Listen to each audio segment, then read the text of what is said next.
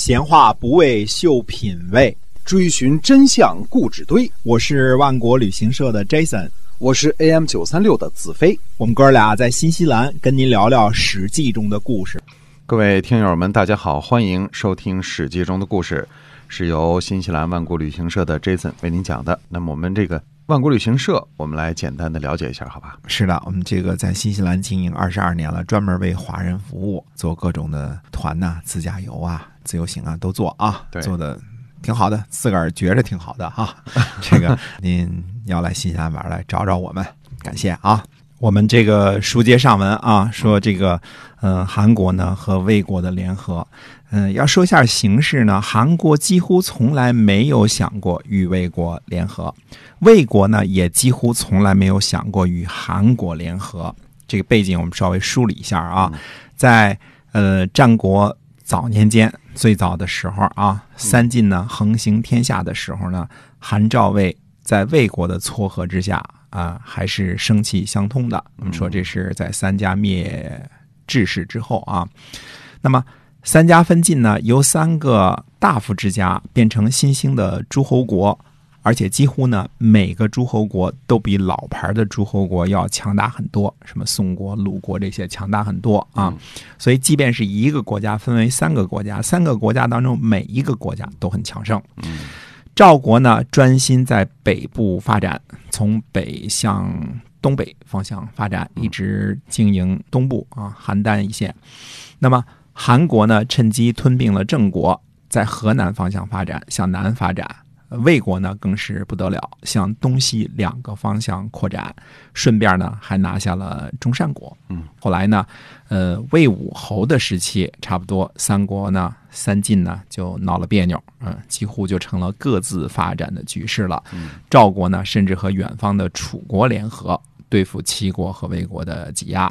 后来呢，魏惠王时代就是东西南北一块儿打的节奏了。那时候魏国最牛嘛，我们说这个魏国是个呃小霸主时期，而且是率先称王的啊嗯一个诸侯国。那么魏惠王呢，呃围困邯郸，陷入僵局以后呢，是韩国出手帮了他一把。那时候应该是韩魏的小蜜月期啊，嗯怎奈后来呢，魏惠王的这个东路军呢败于马陵，折了太子申和大将庞涓啊。后来呢又战败于刁阴，呃，折了西路军，被迫呢放弃了河西。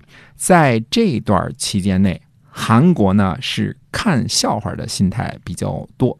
其实呢，呃，当时不只是韩国。赵国、楚国差不多都是看笑话的心态，谁让原来魏惠王是大牛呢？现在倒霉了吧？嗯东边挨打，西边挨打，是吧？看你怎么收场啊，哎活该，是吧？这种心态啊，诸侯呢，在各自看笑话的时候呢，谁都不会料到，谁也没有先见之明。这个新强盛起来的强国，可不单单只是针对魏国而已。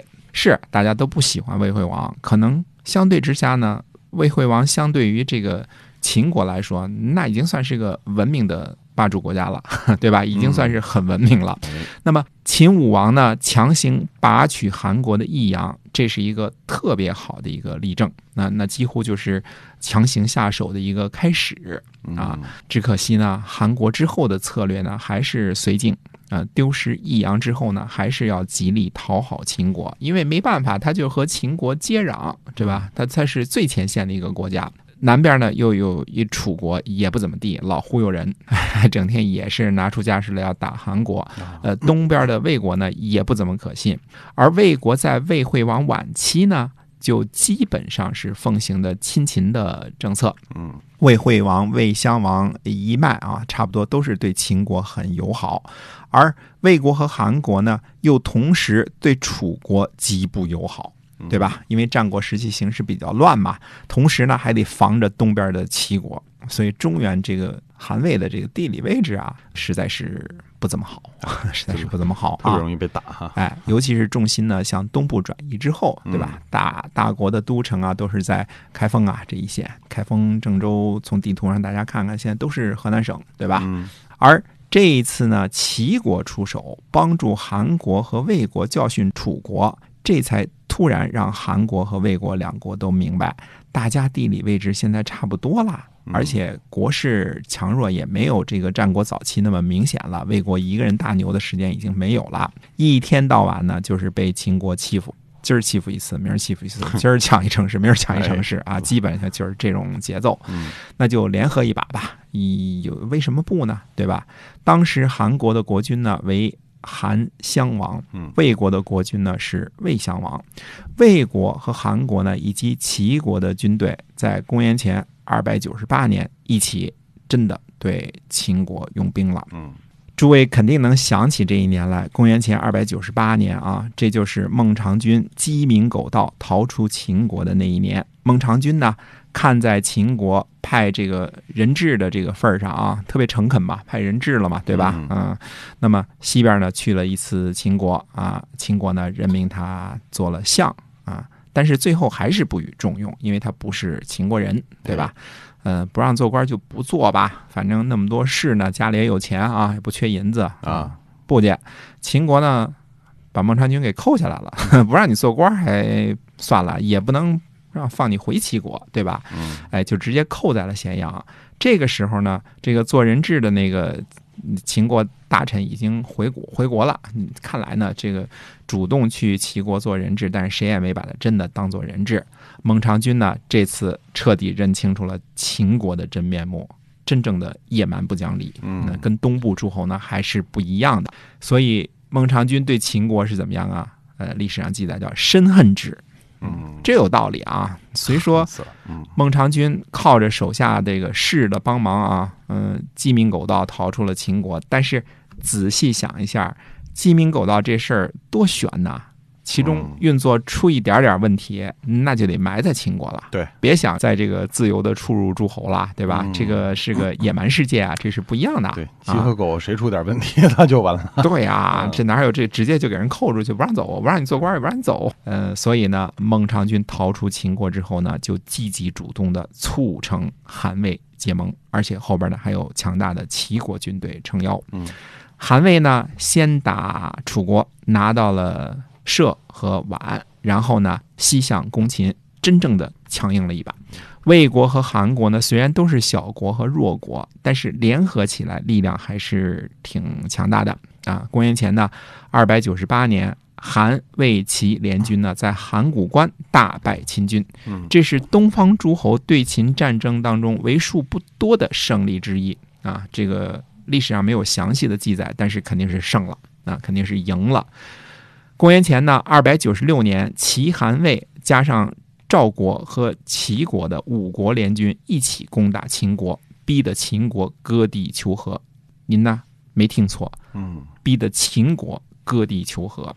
秦国把封陵割让给了魏国，把五岁割让给了韩国，因为这时候秦国已经占领这些地方了吧。割地之后呢，请和。我大约查了查整个战国时期的历史，秦国割地求和，这差不多也就是历史上的第一次。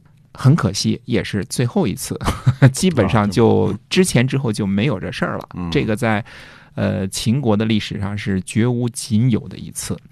秦国的土地政策向来十分的明晰，我的是我的，你的也是我的，呃，是你的我就出兵抢过来，呃，有时候呢也主动让回去，呃，嗯主要是为了外交的关系啊。历史上秦国也曾经把五岁归还给韩国，但是后来又出兵给拿回去了，把上庸归还给了楚国，那都是为了战略和外交上的原因，逮着机会呢就再抢回来啊，让秦国割地求和。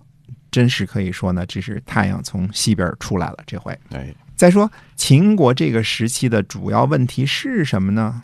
到底怎么回事呢？会有这种割地求和的事情呢？哈，历史上没有太多的记载。这段时期，我估计呢是人事安排出了问题。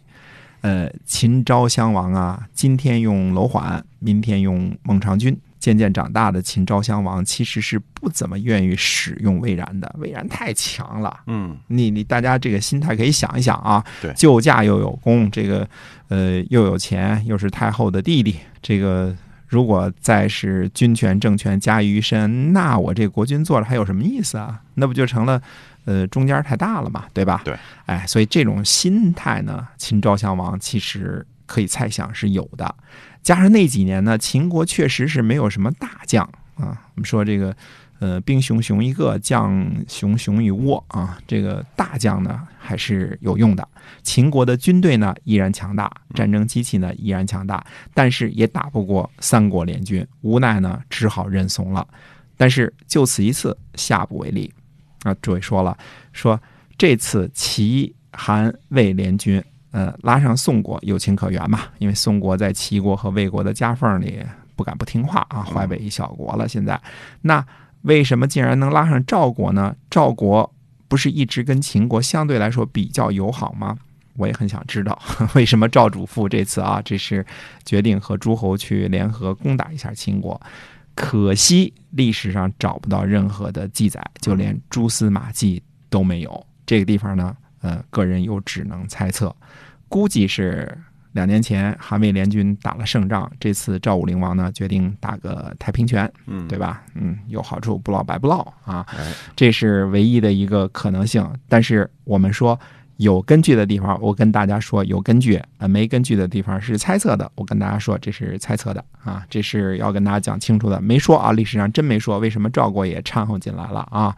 虽说呢，联军打了胜仗，逼得秦国割地求和，但是公元前二百九十六年这一年呢，诸侯可以说是流年不利，因为韩国的韩襄王死了，韩国呢立了韩喜王；魏国的魏襄王也死了，韩国立了魏昭王。两国呢都是新君继位，嗯，呃，魏国的国君交替呢相对比较顺利，韩国的就比较有意思了，中间有点小波折。就这个韩喜王哈，嗯，哎对，哎，预知后事如何呢？且听下回分解。感觉下回要给您讲这个宫斗剧了哈。对的，嗯，哎，是韩国的宫斗剧。那么到底是怎么样呢？希望您继续关注。今天我们的节目呢，就先跟您讲到这儿了。感谢您的收听，我们下期再会。再会。